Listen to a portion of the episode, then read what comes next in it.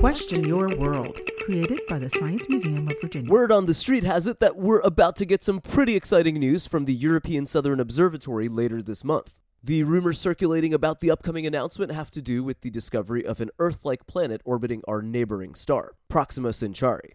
Now, before we start packing for an exploration trip, we have to keep in mind that even if we use our fastest spaceships available right now, it would still take us about 73,000 years to travel the 4.2 light years distance between here and there. Well, unless we really push for the recently announced Breakthrough Starshot project, which could get a robot there in about 20 years by using lasers and a small light sail spacecraft. The discovery of a habitable planet so close to us is pretty exciting news for many reasons, ranging from potential contact with a whole different civilization to perhaps having a second place for humanity to exist. So, more news as it develops, but astronomers are hoping that we're getting closer to finding our home away from home. For more information, please visit smv.org.